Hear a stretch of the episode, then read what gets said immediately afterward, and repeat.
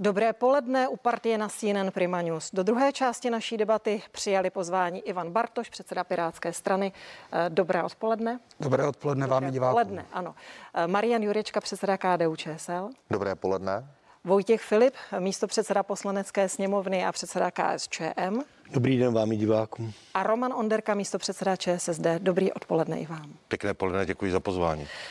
Tak eh, pánové, scházíme se tu třetí den roku 2021. Víme, že situace není radostná. Určujícím hybatelem, nebo spíše asi brzdou, je stále koronavirus.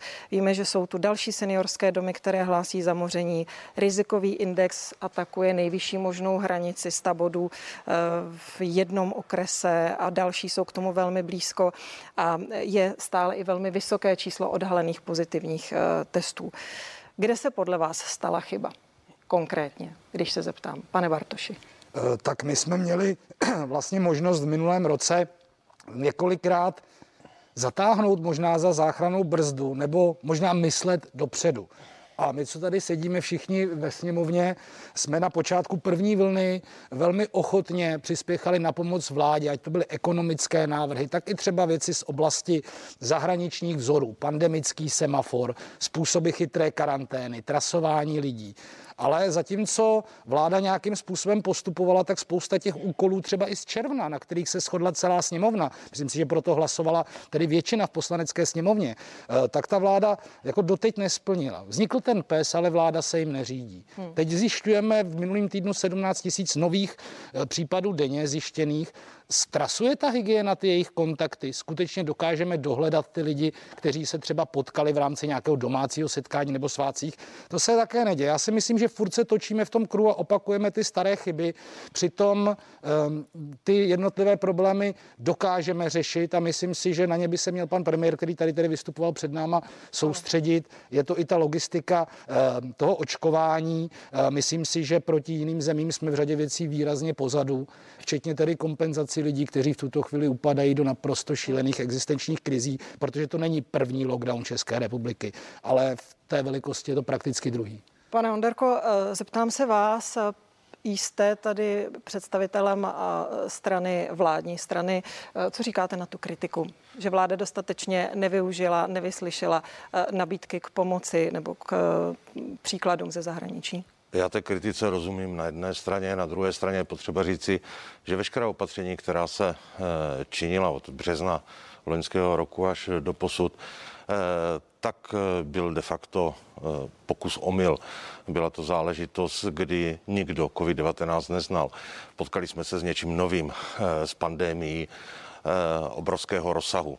A když srovnáme Českou republiku i s ostatními státy, tak se můžeme bavit o tom, jestli máme nakažených procentuálně výše než v Německu, v Rakousku či v Itálii. Ale de facto, když se na to podíváme, tak vidíme, že ten stav je de facto stejný. Prostě máme zde druhou vlnu a jakékoliv nařízení, ať eh, to je otázka Eh, ve sněmovně v rámci fungování vlády, například nouzového stavu či nařízení zavřených obchodů, potkávání se a podobně, nenahradí jednu zásadní věc a to je odpovědnost každého občana.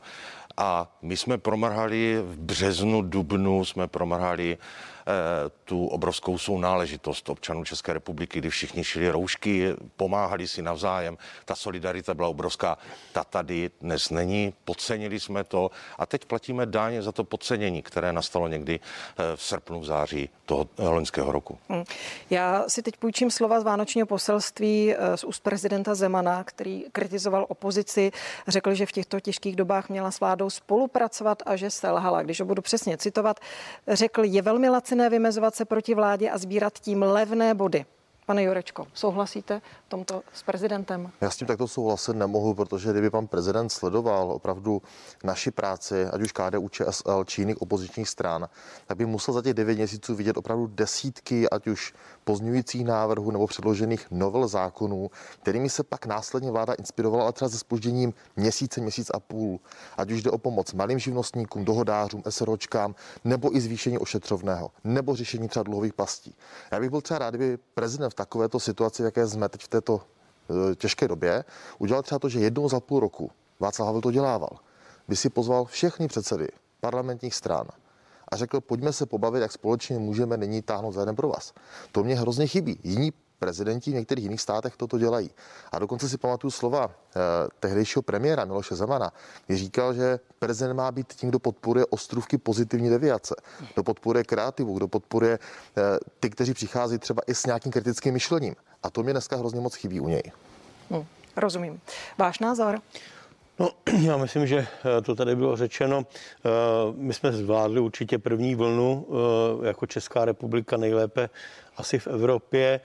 Trochu nás to uklidnilo až moc a v té druhé vlně, jak řekl představitel vládní sociální demokracie, jsme působili chaoticky. A to si myslím, že eh, ten jednotný postup eh, tady nebyl. Navíc jsme se soustředili spíše na to, jak testujeme, místo toho, abychom léčili, eh, abychom se zabývali tím, jak oddělit tedy ten zdroj, tu trasu a e, to samotné, e, samotné léčení a to e, propuštění těch lidí do, do toho léčení z nemocnice domů a tak dále.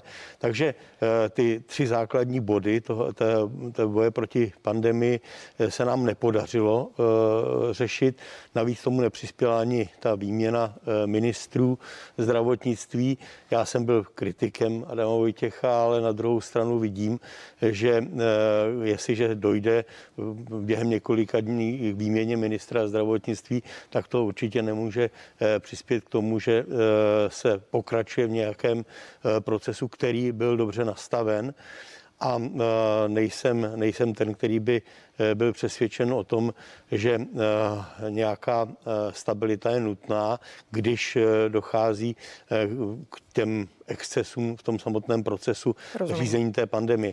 Já jsem ale přesvědčen, že ten chaos si trošičku můžeme my sami odstranit nakonec nemusíme žádat prezidenta republiky, aby nás volal jako předsedy politických stran a to, co tady říká kolega Jurečka, je pravda.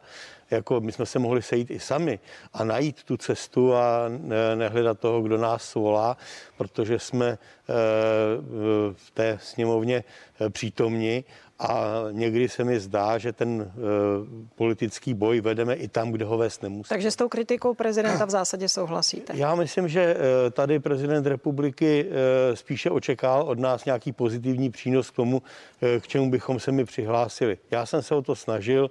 Snažil jsem se fungovat tak, aby uh, to nebyla laciná uh, kritika vlády, protože je jednoduché něco kritizovat, nic pozitivního nenavrhnout. Vždycky jsem přicházel s nějakým návrhem na řešení, ale ta řešení nebyla přijata. To je realita, to se tak stane.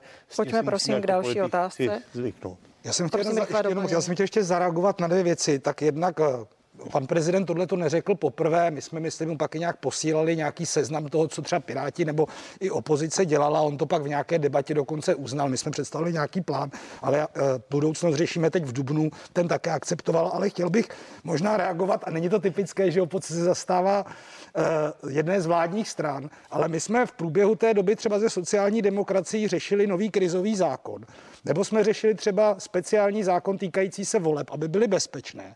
A to zafungovalo. Prostě jsme se sešli, předsedové sněmovních stran, domluvili jsme se a vlastně ve velmi rychlém sledu jsme našli řešení, které pak prošlo sněmovnou.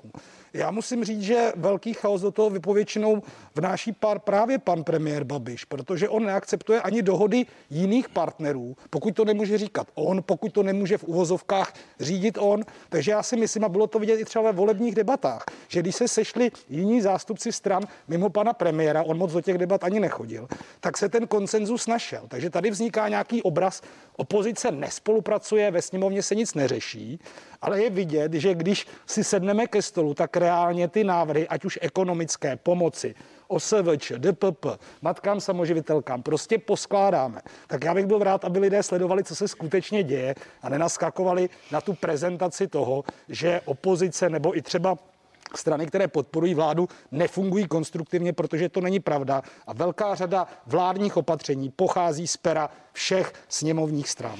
A řekněte mi, pane Bartoši, když se zpětně podíváte, eh, nebrzdí vás třeba, že eh, konkrétně vaše strana nepodpořila eh, žádost o nouzový stav? Tak, Když vidíte, jak se ta se, situace vyvíjí. My jsme, sněmovna, sněmovna několikrát vládě udělila formou usnesení při jednání o nouzovém stavu nějaké úkoly a podmínky. Myslím, že naposledy snad bylo 28 kde byly otázky chytré karantény, trasování, kompenzací, protože třeba v Rakousku, v Německu se kompenzuje 70-80%. Pojďme k té otázce, prosím. Já se, já, se k tomu, já se k tomu dostanu. A pokud vláda má tento institut a žádá o něj a na konci dopisuje, u těchto opatření vlastně nevíme, jestli s tím způsobují, nebo jestli s tím jsou v souladu s nouzovým stavem. U těchto nemáme to odůvodnění. Ostatně tak argumentoval i Pražský soud, když rušil to opatření. Vy nemůžete něco zavřít a říct, já vlastně nevím, proč to dělám. My jsme dali vládě ty podmínky, vláda má většinu ve sněmovně na pod podporu nouzového stavu, ukázala to několikrát a prostě to není trhací kalendář. Takže byste jsou... se dnes chovali stejně. Uh, já rozumím chtěl, tomu. To no, nejde o ten nouzový stav, jde o to, jestli ta opatření dávají smysl a jestli fungují. A to vláda u některých nedokáže prokázat, na jednou noční vycházení zase zakázán, prostě tak toto nejde dělat. Dobrá, a můžu tak těm dalším opatřením. Řešíme to ze sociální demokracií. Novela zákona o krizovém stavu, kde je takzvaný stav nebezpečí, který definuje menší omezení, tak též ho schvaluje sněmovna. To je na stole, na tom jsme se dohodli, očekáváme, že toto bude předloženo. Doufám, že tam nebude zase nějaká eh, schovaná, eh, nášlapná eh, mina, jak se říká, něco o tom, že sněmovna nemůže kontrolovat vládu podobně, ale na to my dohodneme. Věřím, že společně. Pane Bartoši a pánové, pojďme prosím tu debatu posunout dál. Když říkám, že jsme kritické situaci na začátku roku. Odborníci bohužel říkají, že to horší máme pravděpodobně teprve Super. před sebou. Já jsem se ptala premiéra, k jakým dalším přísnějším opatřením tedy vláda uh, hodlá přistoupit. Uh, v podstatě mi neodpověděl. Nic konkrétního. Co si myslíte vy, jaká by měla být, uh, pane Onderko? Je to, je to logické, že vám neodpoví, protože jakákoliv přísnější opatření ještě nejsou nyní. Eh, tak eh, znamenají naštvanost obyvatel a pan premiér funguje eh, trošku je taky podle těch průzkumů. A můžeme se jí vyhnout? To se ukázalo, to se ukázalo i v minulosti typu po prázdninách budeme nosit roušky minister zdravotnictví, nebudeme nosit roušky premiér České republiky a podobně. Co byste tedy navrhoval vy? Já si myslím, že opravdu nás asi v této chvíli může zachránit jenom očkování. Eh, jsem o tom přesvědčen, protože zatím nikdo nic lepšího prostě nevymyslel. Takže už a, nespřísňovat opatření, ale prostě nechat proběhnout co očkování. Co se týče opatření, oni už jsou natolik přísná, že si až nedokáže úplně představit, eh, kam bychom ještě mohli zajít. To znamená nechat úplný home office eh, všech, eh, zavřít všechny podniky a podobně. Já si myslím, že to by už byla tak silná rána do ekonomiky našeho státu, že bychom se z ní zbráborali hodně dlouho. To znamená, ty opatření musí zůstat v takové fázi, jaké jsou, po dobu, dokud bude růst a podle té tabulky PES, který Promiňte, dostane se na vás jistě. Pane Jurečko, prosím Tady stručně. úplně nebudu souhlasit s kolegou Onderkou, protože on řekl, že ta opatření mají zůstat taková, jaká jsou. A to já si nemyslím, protože eh, dávat jenom eh, strik eh, omezení a přitovat šrouby je problém v této situaci, kdy ti lidé už to mají za tři a půl měsíce opravdu plné zuby. Já znám rodiny, tři, čtyři dětí, kteří žijí dva plus jedna byt a prostě tohle zvládat, včetně distanční výuky, zaměstnání home office, to prostě není jednoduché. A tady, co obrovským způsobem chybí a co by pomohlo, je kdyby vláda vzala ta data, která už teďka konečně i částečně má a podívala se, kde nám dochází k nejčastějšímu přenosu COVID-19. A to je v zaměstnání. A tady i firmy volají potom, že říkají, uh-huh. státe, pomož nám z náklady na to, abychom dokázali lépe testovat, abychom dokázali nakoupit ochranné pomůcky, aby jsme byli vybaveni teploměry a tak dále přístupu do těch zaměstnání. A tam bychom dokázali za relativně nízkých nákladů udělat obrovský posun v tom, aby jsme snížili to riziko toho přenosu. Tady se zavírají kadeřnictví, tady se omezují eh, eh, malí podnikatelé, malé firmy, ale z hlediska míry rizika toho přenosu jsou to poměrně zanedbatelné přenosy, ale to největší, kdo které nám utíká, jsou zaměstnavatele. A ti jsou připraveni spolupracovat, ale vláda musí chtít. A pak je problém, že když už se dneska teda konečně i někdo vytrasuje, když je vytestován a zjistí se, že je pozitivní, tak zůstat doma dneska znamená minus 40% na příjmu.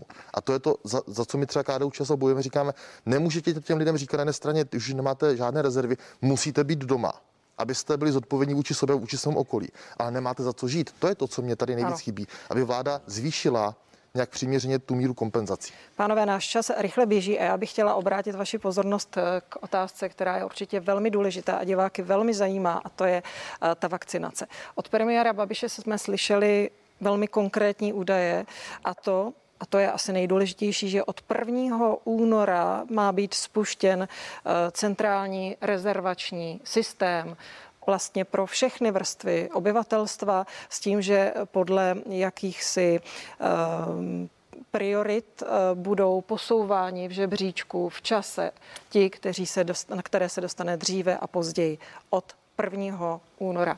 Věříte tomu, že tento systém eh, bude fungovat, pane Filipe? No, eh, já bych eh, ještě navázal na to, co říkal kolega Ne, promiňte, odpovězte mi pěkně, to, prosím, Já souhlasím s tím, že má být rezervační systém, s tím nemám vůbec žádný problém. Nesouhlasím s tím, že Evropa nám bude určovat, jak, jakou vakcínu máme používat. Podívejte se na Izrael, podívejte se na arabské státy, všichni nakupují tak, aby proočkovali co nejrychleji svoji populaci. My, když budeme postupovat tímto způsobem, tak to budeme vakcinovat tři nebo pět let. To se prostě nedá takhle udělat. Podle mého soudu je potřeba, protože to není věc evropského práva, aby nám Brusel určoval, jakou vakcínu si máme koupit. My přeci máme svoje uh, úřady, které to mohou udělat a můžeme, můžeme to také. Ale my přeci udělat. nakupujeme od Evropské unie. Ale nemusíme nakupovat jenom u Evropské unie. Ty vakcíny existují i jinde ve světě. Takže já. Uh, a jakou to, to byste myslím, navrhoval? Já uh, myslím, že tu, kterou by schválil, schválil náš SUKL, tedy státní úřad pro kontrolu léčiv. A e, to, o to bychom se měli snažit. To je první moment. Druhý moment je ten, že musíme decentralizovat e, ta opatření. To jsem chtěl navázat na kolegu Jurečku, protože my zatím všechno děláme centrálně. Přitom ta decentralizace, zvýšení pravomocí těch krajských ředitelů hygienických stanic a to, jakým způsobem by oni jednali s těmi podniky e, a říkali, taková hygienická opatření udělejte, aby ten přenos nebyl v tom vašem podniku, aby k tomu nedocházelo. To je podle mého soudu řešení. To není o utahování šroubů, to je o konkrétním eh, řešení konkrétního příkladu a to nemůže řešit minister zdravotnictví bez té decentralizace, bez té decentralizace rozhodování a té přenesení i té odpovědnosti. To prostě nejde řešit. Pojďme prosím zpět k té vakcinaci. To není tak malý, abychom to mohli řešit Pane Filipe, děkuji vám pěkně. Pane Bartoši, eh, k té vakcinaci. Jak vám eh, zněl ten plán, tak jak ho představil velmi stručně ministr Babiš. A řekněte mi, myslíte si, že ten finanční bonus eh, pro praktiky, kteří by se do té široké, do očkování široké veřejnosti měli zapojit. To znamená z 226 korun zvýšení na 268 korun za jednu vakcínu, eh, že zabere? Tak to já nevím, jestli problém praktiků by byla nedostatečná motivace nebo faktické kapacity. Myslím si, že ty problémy jsou ve faktických kapacitách. Už jen když se teď máme tuhle tu vakcínu, která se používá, kde jsou tam ty doby, kdy musíte s tím člověkem udělat pohovor, jestli nemá nějaké uh, nebezpečí, nějakých třeba kontraindikací, jestli neabsolvoval už nemoc COVID v historii. To je poměrně časové náročné a ten praktik se hlavně má starat o své pacienty s běžnými chorobami. Dáváte tedy tomuto plánu naději? Na Já si myslím, že když se podívám do zahraničí, kde se budovaly obrovské kapacity na testování, že tam Česká republika zaspala. Věřím, že to doženeme. Já jsem rád, že to tady zaznělo, protože o tom rezervačním systému. Já si myslím, a COVID nás naučil, že digitalizace je potřeba.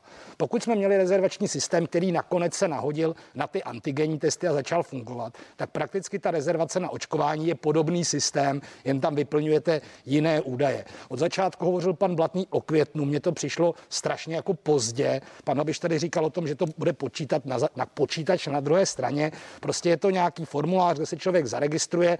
To, jak se to potom bude vyhodnocovat, to nemusí být hotový. Teď důležité je sehnat eh, vlastně ty lidi, kteří se do toho přihlásí. A podle mě je důležité si říct, v tuto chvíli máme nějaké ohrožené skupiny, máme nějaká povolání, které je dobré očkovat a pak máme 4 miliony lidí, kteří se aktivně očkovat chtějí. Tím Pfizerem to je 8 milionů dávek, které potřebujeme. Soustřeďme se na to, aby jsme včas, až ty vakcíny budou přicházet, nebo se certifikují e, i jiné, protože na to čekáme. Ten problém je v certifikaci, podle mě, která by byla akceptovatelná pro členskou zemi. Ano. Ne, že by ty vakcíny na trhu nebyly. Což bude záhy, aby Česká republika nebyla v tom vleku, aby nám tady neleželi skladem někde v mrazácích. Ono se to převážet dá, to zase není pravda, že e, to lze uchovávat jenom v takovém mrazáku někde v nemocnici tak aby až tady ta vakcína bude, jsme nebyli tak, že nám bude ležet někde ve skladu a horko těžko budeme honit, kdo kam se má dostavit. Já si myslím, že ty kapacity nejsou v tuto chvíli vybudovány. Věřím, že by se na to vláda měla jako jeden z úkolů zaměřit a rozhodně bych nevěřil, že to jde obsloužit praktiky. Už třeba teď přes ty svátky si řada praktiků, protože měli náročný rok, vzala dovolenou a lidé měli problémy vlastně dostat se k praktickému lékaři, volali na tu hygienickou stanici a posílení hygienických stanic, a to se musí musím tady přidat panu předsedovi Filipovi, je strašně důležité. V České republice nejsou stovky epidemiologů, tady jsou desítky, jestli je 50 třeba. Ty hygienické stanice mají třeba jednoho takového člověka nebo dva ty krajské. Tam je skutečně důležité to ten systém těch stanic OK pro řízení nechce to centralizuje, ale oni musí mít posílené kompetence, posílený personálně a odborně i platově ten personál, protože máme před sebou další těžký rok a to prostě nejde pitlikovat Jistě. v tomto počtu za tyto peníze. Pane Jurečko, jak vy vidíte reálný tento plán? Tak já jsem rád, že tady konečně vznikají i obrysy nějakého reálného systematického přístupu v rámci očkování. Zaplať pámu za to, eh, hledejme i pozitivní věci, tak v tomto případě bych řekl, je to pozitivní. Na druhou stranu tady trošku budu v rozporu, protože i pro diváky upozorním na to, že nebýt Evropské unie, tak tady dneska žádné vakcíny v České republice nejsou. To je reakce. Očkování by nebyly. Tady Takže slova, to není tak, že by nám Brusel něco nutil a říkal, musíte. Brusel řekl, my jsme zajistili, chcete využít, nemusíte, můžete. Česká republika, Česká vláda se rozhodla, že využije tuto nabídku. Může to česká vláda nakoupit od jakéhokoliv jiného výrobce, pokud to tady bude registrováno. To jenom na dovysvětlení. A ještě k té, eh, vůbec k tomu systému očkování. Já si myslím, že nelze to stavět zdaleka na praktikách nebo na praktických lékařích. Máte lokality, kde dneska praktický lékaři obrovským způsobem nedostatkové zboží. Jsou to lidé, kteří jsou v některých lokalitách v České republice extrémně přetížení. Tady by ten stát a potažmo vláda měli opravdu představit ten plán nejen z hlediska nás, těch, kteří potom přijdeme někdy na řadu, až se vyhodnotí naše věková eh, věk, eh, rizika a tak dále, ale říct vlastně, jak to bude ještě logisticky, kterými lidmi, v jakých místech a tak dále. Je tady vidět, že třeba už i velcí výrobci Škoda Auto na to reaguje. Ta už dneska vlastně představuje svůj vlastní program pro očkování svých zaměstnanců. Takže třeba i ty firmy velké k tomu pozvat ke spolupráci a třeba říci, pokud vy do toho stoupíte, my vám pomůžeme třeba, že tyto náklady budou, budou, budou uh, uznatelné jako náklady a podobně. Takže tady by podle mě ta vláda měla spolupracovat i s těmi velkými zaměstnavateli. Hmm. Pane Onderko, jako člen eh, vládní strany, eh, věděl jste o tomto plánu, znal jste ho? Aspoň v hrubých obrysech. Hrubé obrysy, ano, od svého předsedy ministra vnitra Jana Hamáčka. Na druhou stranu musím říct, že eh, my říkáme pořád, že jsme zaspali oproti Německu, jak říká tady kolega Bartoš. Nemáte ten pocit? Eh, nemám ten pocit, protože i kdybychom tady měli o eh, dalších 50, 100 tisíc míst víc, kde se může očkovat, tak by nám to v této chvíli nic nepomohlo. To je potřeba si uvědomit, protože ty vakcíny prostě tady nejsou. Ty vakcíny tady tolik, že jsou stavu, jsme stavu je proočkovat ve stávající fázi. Jestli bude spuštěn eh, v lednu eh, systém, který umožní každému občanu České republiky se zaregistrovat, eh, si myslím, že velice dobře, je to správně. Na druhou stranu je potřeba si říci, že když si vezmeme ty rizikové skupiny, to znamená první linie, zdravotníci, policie, hasiči a tak dále. Potom lidé, kteří mají nějaké zdravotní potíže, od obezity počínaje, já nevím, až po jakou nemoc konče, tak eh, někdy druhé čtvrtletí tohoto roku teprve dojde řada na lidi, kterým není, eh, nejsou v důchodovém věku a eh, které nemají zrovna tyhle zdravotní problémy. To znamená, já si myslím, že ten čas tady je. Je potřeba, abychom ho nepromarnili. Tady bych s kolegou z Pirátské strany souhlasil a vláda se tím bude muset zabývat, ale myslím si, že všechno je řešitelné. Panu Filipovi musím říct, že jako zásadně nesouhlasím. My jsme součástí Evropské unie. Eh, I eh, politika, která se vede v rámci vakcinace Evropské unie, je dle mého názoru správná. Eh, my jsme ty objednávky udělali. Bohužel že některé z těch vakcín, které jsme objednali, nemají do, doteď certifikaci a neočkují se tím pádem. Johnson Johnson se neočkuje ani v Anglii, ani ve Spojených státech, ani v Izraeli. Takže tady máme problém. A ten problém je věda technika. A z tohoto pohledu je potřeba se na to dívat. Pánové, promiňte mi, ne, ale... já vám poděkuji v tuto chvíli za vaše odpovědi, ale zůstaňte s námi, protože za pár minut eh, budeme zpět.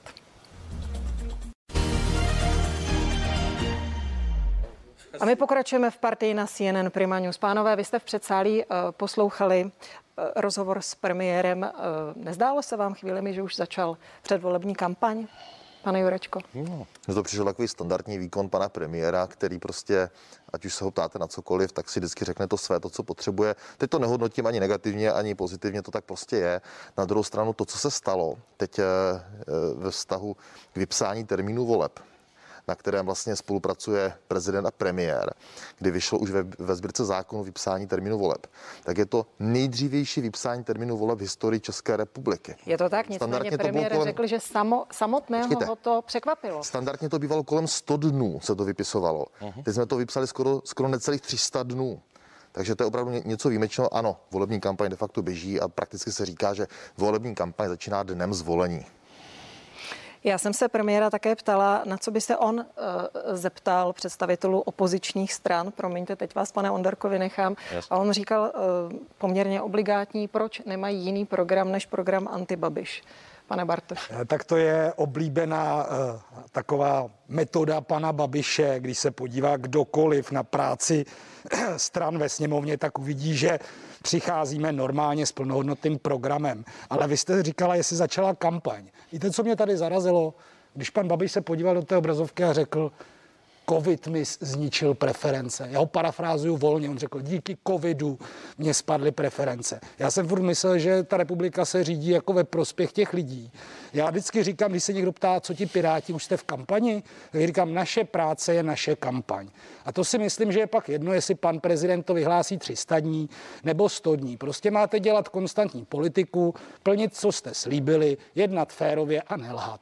To je ta kampaň, kterou bych čekal. A mě fakt zarazilo, že toto tady od premiéra, já jsem nechtěl ho citovat špatně, toto tady od premiéra zaznělo, že tak jako postěžoval, jak mu to ten covid, tu jeho krasojízdu, která hlavně není pravda, podívejte se na zprávy NKU, silnice se nestaví, republika zaostává, deficitní rozpočet byl už v roce 2020, kde si pan premiér vypomohl 18 Tohle by bylo na místě, kdyby tu pan premiér ještě seděl. A to mě vadí nejvíc, co ano, vzkázal opozici. Teď, nechme teď stranou, tohle byla taková odbočka. Já bych mu jak někdy přijde do debaty, když eh, jsme tam my. Tohle byla taková odbočka, já bych se ještě vrátila eh, k vakcinaci, která nás všechny moc zajímá. Od premiéra jsem se dozvěděla, i když zdůraznil, že si tím není úplně jist, ale že slyšel, že prezident čeká na vakcínu firmy Johnson Johnson, tedy eh, jednodávkovou. Ptala jsem se ho na jeho názor na to, jestli by lidé měli mít právo zvolit si, jakou vakcínou budou očkováni, tak jako to pravděpodobně tedy chce udělat prezident.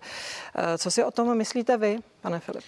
Já myslím, že ano, že eh, ta jednotná vakcína neřeší eh, tu otázku, jestli lidé chtějí nebo nechtějí. Prostě někteří nemají důvěru tu vakcínu vzhledem k tomu, jak byla vyráběna s jakou rychlostí. Proto já jsem mluvil o SUKLu, tedy o našem státním úřadu pro kontrolu léčiv, který by měl dát to dobrozdání. Se ta evropská vakcína Eh, v podstatě, nebo to evropské doporučení nezdá eh, dostatečné, když vidím, jak rychle například s tím eh, očkováním začali v Izraeli nebo začali v jiných státech. Vy sám se necháte očkovat? Já zatím asi nejsem ten, který by byl v nějaké té rizikové skupině. Takže ne? Takže zatím s tím nepočítám. Nechám to těch, kteří jsou v první linii a kteří to nutně potřebují. Myslím si, že se chovám dostatečně odpovědně. Eh, ve svém jednání, jak na úřadech, tak ve svém ve svém povolání, ale e, i v rodině. Takže e, na druhou stranu, e, když mluvíme o očkování, já jsem si studoval tu strategii očkování a trochu mě tam na tom děsí to, jakým způsobem tam v podstatě vstupujeme do toho GDPR, jak se dnes mluví, protože už znovu máme takové ty názory, které odrazují ty jednotlivé občany od toho očkování, protože ten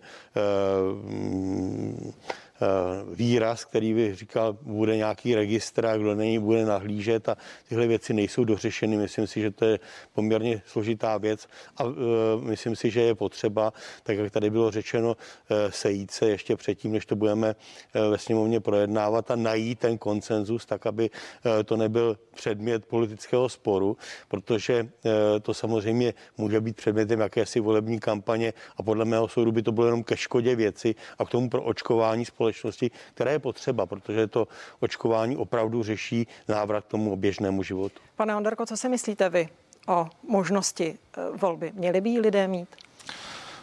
No víte, stejně jak řekl pan premiér eh, před chvílí tady u vás ve studiu, že konečně po sedmi letech ve funkci ministra a premiéra zjistil, že stát není firma, eh, tak si myslím, že lidé, občané České republiky nejsou ovce a e, ten výběr by měli mít. A z jednoho prostého důvodu. když se nebudou chtít nechat naočkovat Pfizerem a budou chtít třeba Johnson Johnson či jinou, Modernu třeba další očkovací látky, tak prostě oni na to očkování nepůjdou a počkají si, až ten jejich obvodák bude mít tuhle látku. A klidně v tom systému budou zaevidovaní a pak se odhlásí. Neexistuje zákon, který by je mohl za to persekuovat. Z tohoto pohledu je potřeba velice silné PR, eh, který bohužel Česká republika, vláda, ministerstvo zdravotnictví nedělá dle mého názoru dobře. Tady je potřeba vysvětlovat těm lidem, eh, že opravdu vakcinace, očkování je jediná možnost, abychom porazili COVID-19. Pokud tak neučiníme, tak v tom stavu, v kterém se nacházíme, se budeme nacházet další roky a to je neudržitelné. Tenhle stát by zkrachoval a ve finále by to poškodilo v prvé řadě občany této země a to ty nejchudší. Hmm. Rok 2021 sebou samozřejmě ponese i obrovskou finanční zátěž z velmi drahého roku 2020. Přes všechny zmatky kolem prezidentova veta, neveta lidem zůstane víc v peněženkách. Kde kdo už si to spočítal, počínaje únorovou výplatou, samozřejmě zaměstnanci ušetří na daních, stejně tak živnostníci a přilepšeno dostanou i důchodci. Nepřinese to cenový šok? Promiňte, cenový skok, tedy zdražování, jak varují někteří ekonomové. Pane Jurečko, nemáte z toho obavy? Tak eh, uvidíme. To teďka hodnotit není úplně jednoduché, to je většiní z křišťálové koule, to ukáže čas. Obecně Premiér to už, naprosto obecně už v loňském roce jsme měli velmi vysokou míru inflace, eh, rostly náklady nejenom na nákup potravy, náklady na bydlení rostou v některých částech republiky velmi rychle stále, i k překvapení analytiků. Nicméně uvidíme, co to přinese. Pro nás třeba pro KDU ČSL bylo velmi důležité, že v tom daňovém balíčku se podařilo akcentovat podporu rodin, vícečetných rodin a zvýšení slevy na poplatníka v příštích dvou letech. Takže to si myslím, že může přinést přinést to pozitivum, že protože dneska nejvíce sociálně ekonomicky ohroženou skupinou jsou rodiny. Především mladé rodiny, které mají dvě děti, mají hypotéku. Tam je dneska největší tlak na to, jak tu situaci zvládnout. V okamžiku, kdy třeba se jim krátí úvazky nebo snižují eh, mzdy, tak je to pro ně velký problém. Toto pro nás bylo důležité. Na druhou stranu si myslím, že ten stát v tomto roce by měl ukázat, že umí daleko lépe hospodařit a že umí třeba investovat do oblastí, které přináší budoucí efekty ke snižování nákladů. Například. Digitalizace. Nebo vidíme dneska i, my často tady zmíníme v České republice, že máme silný automotiv, což je kolem 10-11% HDP. Uvědomme si, že za loňský rok nám vyrostl digitální sektor na 8% HDP.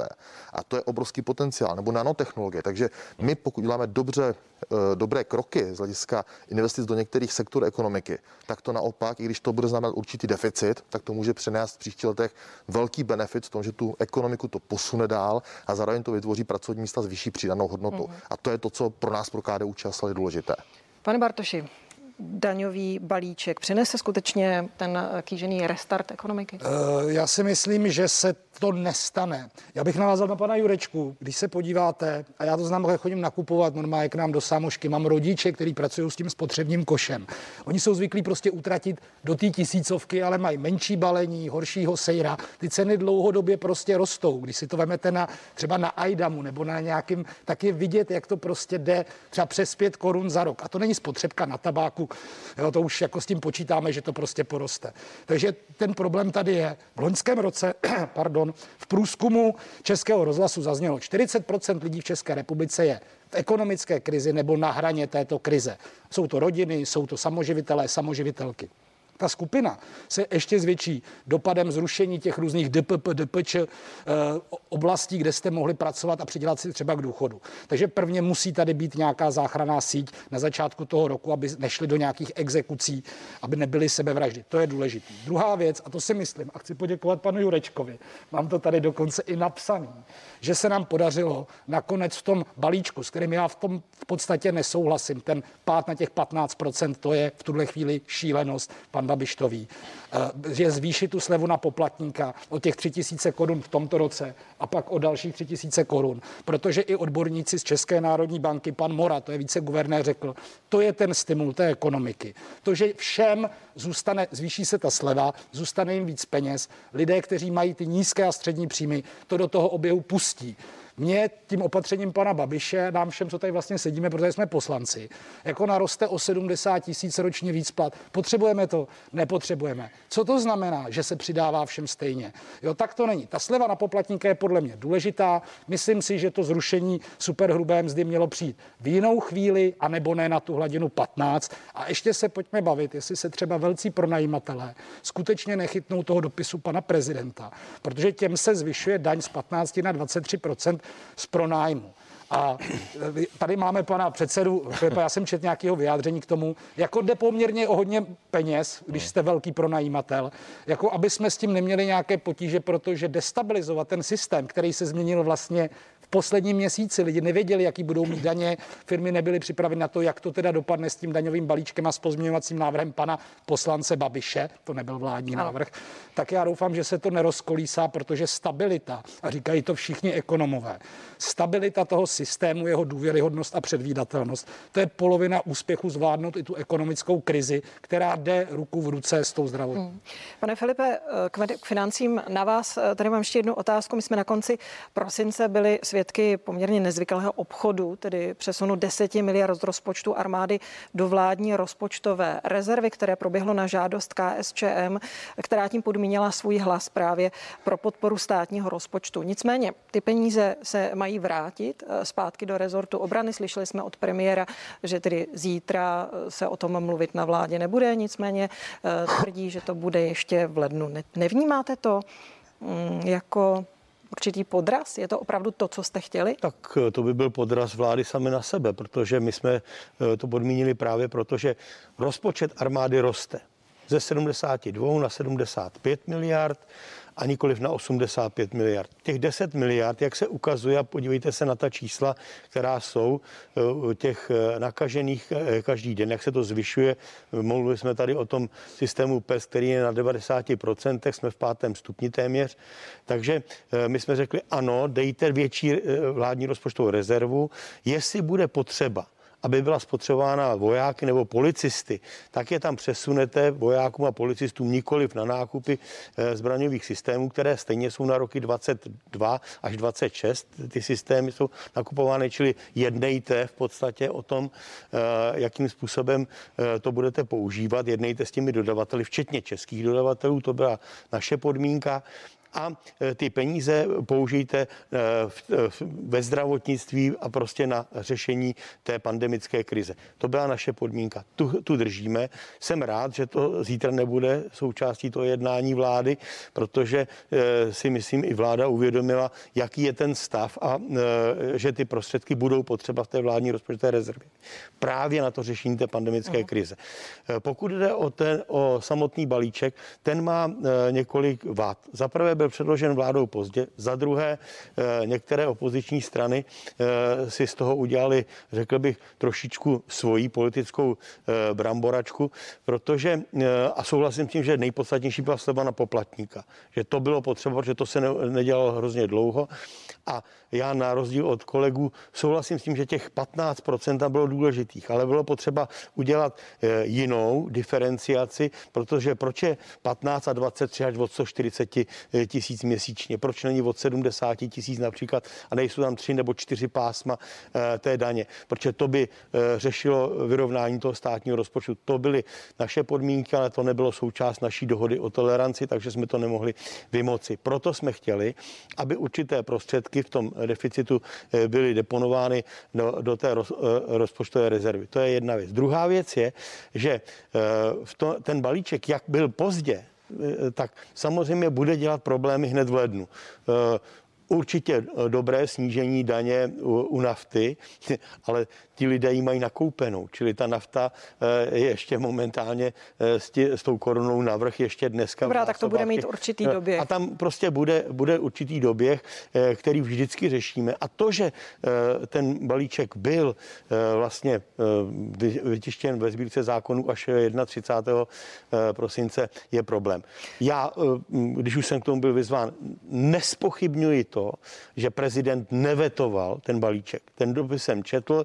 Já jsem také řekl, když eh, to prezident eh, nějakým způsobem avizoval, řekl, že já bych eh, v tom případě jasně chtěl jeho vyjádření. On to v tom vyjádření udělal. Ano. A připomínám, že kdyby to chtěl někdo dávat k ústavnímu soudu, tak by narazil na to, že stejným způsobem postupoval Václav Klaus v, při přijímání takzvané církevních restitucí. Pane a v Filipe, tom případě pojďme, by prosím, ústavních soudů zpátky se k řešit ten problém Ano, i toho ano. zákona, jestli je platný. Ano, já s dovolením. Tenkrát se tam nejde Velmi jenom o to krátce. poslední slovo, ale i ten způsob, kde tam běžela panu prezidentovi ta lhůta. A on Ale on tu vyjádřením pane kolego, on Děkujeme. tu lhutu jasně využil. Pánové. On to poslal tak, aby to mohl předseda sněmovny podepsat. V tuhle chvíli už se bavíme o něčem, co v podstatě je hotové a ve hvězdách. Ale k tomu, co nás to rozhodně není, čeká, no je k tomu, co nás rozhodně čeká a nemine v příštím roce. A to už jsou již zmiňované volby 8. 9.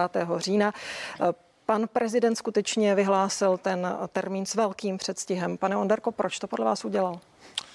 Tak on tvrdil ve svém vyjádření, že chtěl dát dostatek prostoru všem politickým stranám. A jaký aby je se, váš názor? Aby se na to mohli připravit. Je to nestandardní, tady souhlasím s kolegou Jurečkou, protože tři, čtyři měsíce byl standardem u předešlých prezidentů České republiky.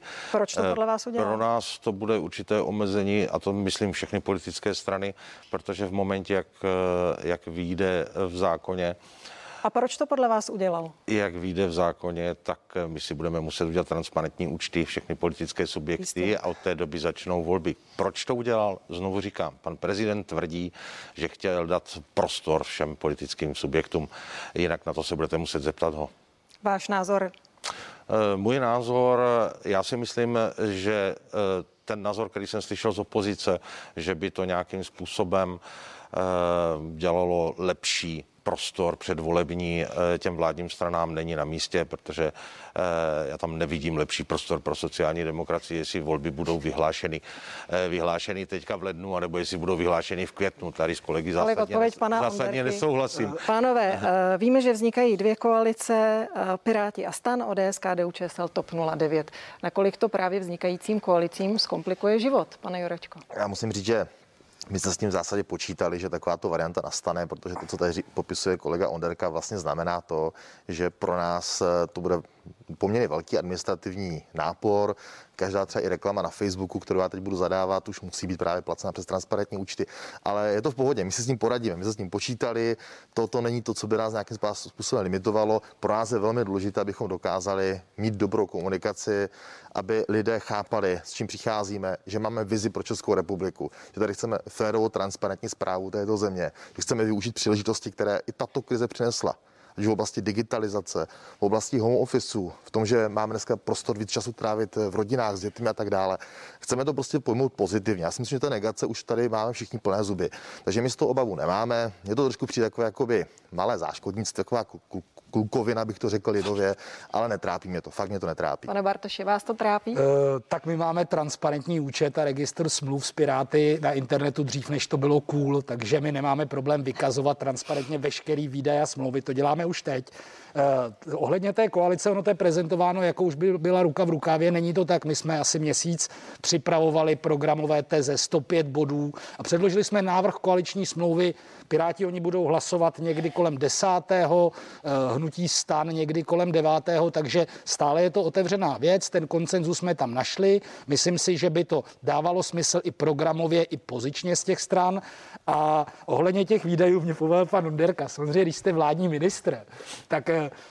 si škytnete a už jste v televizi o tom škytání hovořit. Tak je ta situace trošku jiná, ale mně se líbil ten přístup pana Jurečky, já ho mám stejný, já jsem to říkali předtím tak jako vážně, ale naše práce je naše kampaň.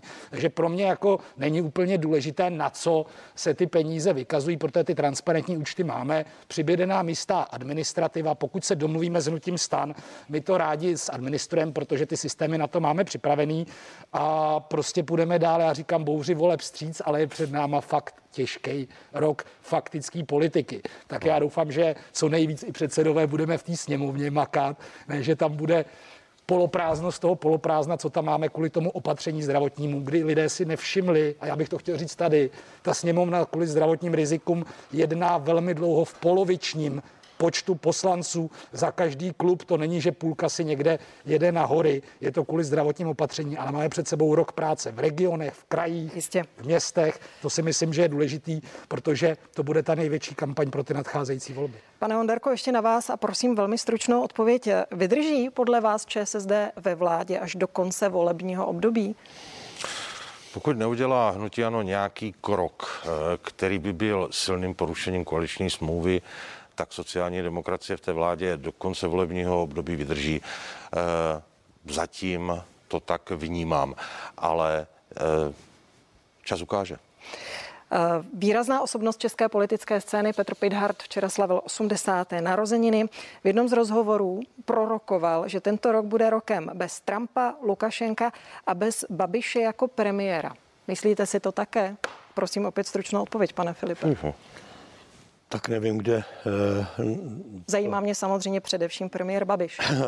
Já nevím, jak uh, to prorokuje pan kolega Pidhart, ale na druhou stranu uh, je to jeho názor, může ho mít. Ale já se ptám na váš názor. Bude podle vás premiér Babiš znovu premiérem po příštích volbách? To záleží na výsledku voleb, tak na, nikoliv na, pouze na panu Petru Pidhartovi, záleží to na těch 8 milionech voličů. A váš tip? Já myslím, že uh, bych byl rád, kdyby komunistická strana Čecha Moravy ještě posílila ve volbách a jaký bude výsledek, ano, si netroufám říct. Pane Onderko. Já si myslím, že já mám kolegu Pizarda rád, se přiznám, a uh, že by ale neměl suplovat vědmi z Delf. A každopádně je potřeba říci, že dneska to má pan premiér Andrej Babiš jako předseda hnutí ANO 50 na 50. Eh, protože bude opravdu záležet na, tom, na výsledku voleb a jakým způsobem ty strany nadále budou fungovat a eh, volební potenciál hnutí ANO je stále silný, ale koaliční potenciál hnutí ANO není z těch nejsilnějších poslanecké sněmovně. Pánové, eh, vaši odpověď asi dokážu predikovat, protože se zeptám na něco trochu jiného. Pokud premiér neobhájí premiérské křeslo, nedostane k tomu příležitost nebo budou jiné důvody.